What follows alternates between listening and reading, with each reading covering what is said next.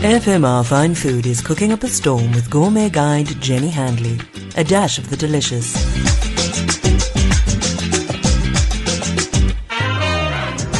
Welcome to FMR Fine Food. I'm Jenny Handley, editor of the Gourmet Guide magazine, always on the lookout for what's new and exciting on the Cape culinary landscape. Today I'm chatting to legendary chef Chris Erasmus, known as the father of foraging from his time at Foliage Restaurant in Franschhoek. But he's on to new things. Welcome to the show, Chris. I know things are exciting and new for you at Newmark Hotels and Reserves. What are you up to? Hello, Jenny. Yes, thank you very much. Well, I'm the group chef, and I've teamed up with our Marvin.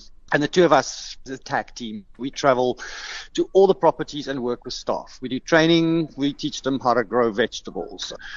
I've got a back to basics approach. So teaching all the chefs slow fermented breads, homemade jams, chutneys, these type of things. Igniting a spark, if you know what I mean. Because yes. sometimes, especially in a, in a more corporate environment, which Newmark is not, but some of the hotels tend to you know, the, the, chefs tend to fall into into a rhythm uh, and become institutionalized. And so it's part of my job also to get them excited again and ignite that that chefy spark. And you could also say you're trying to green the organization, which I love because I think you're going yes. to be setting a wonderful example in the industry, but also people learn from restaurants and chefs how to do it at home. So how do yes. you green an entire organization? Where does it start? Baby steps. so we've give you an example in the bush. People live on site, and everybody had to eat breakfast, lunch, and dinner. So what they used to do is wrap plates up with plastic wrap and then keep them in warmers.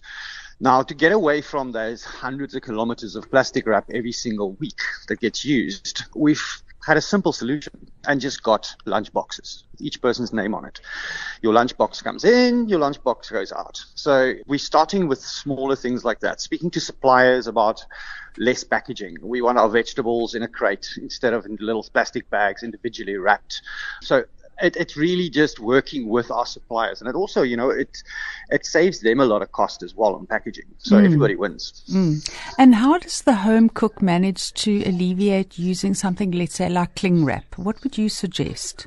Lunch boxes, Tupperware, reusable plastics. We we're never going to really get away from too much plastic. But, you know, we can stop using single use plastic. And that's a big one at the moment. I think Especially must, with restaurants. Yes. But I think it's all of us. I think it starts with, first of all, having a consciousness and then, you know, saying, I'm going to do something about this and in a small way making changes.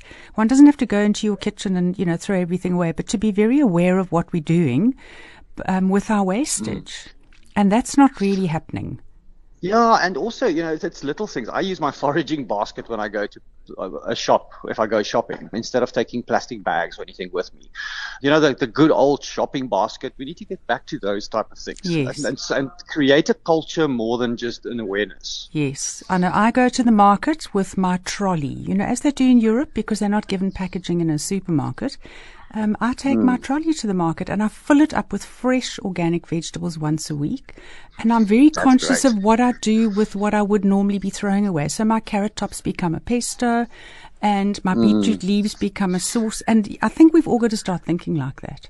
No, we have to. And, and little things like, uh, you know, if we're going to use water to water pretty plants in our garden. Make sure it's edible. Mm. Yes, we all like roses and these type of things, but you know, Jerusalem artichoke flowers look like sunflowers, and you know the roots are edible. So all these type of things we can we can still grow pretty things in our gardens, but make sure it's edible. So we need to go back to backyard gardening.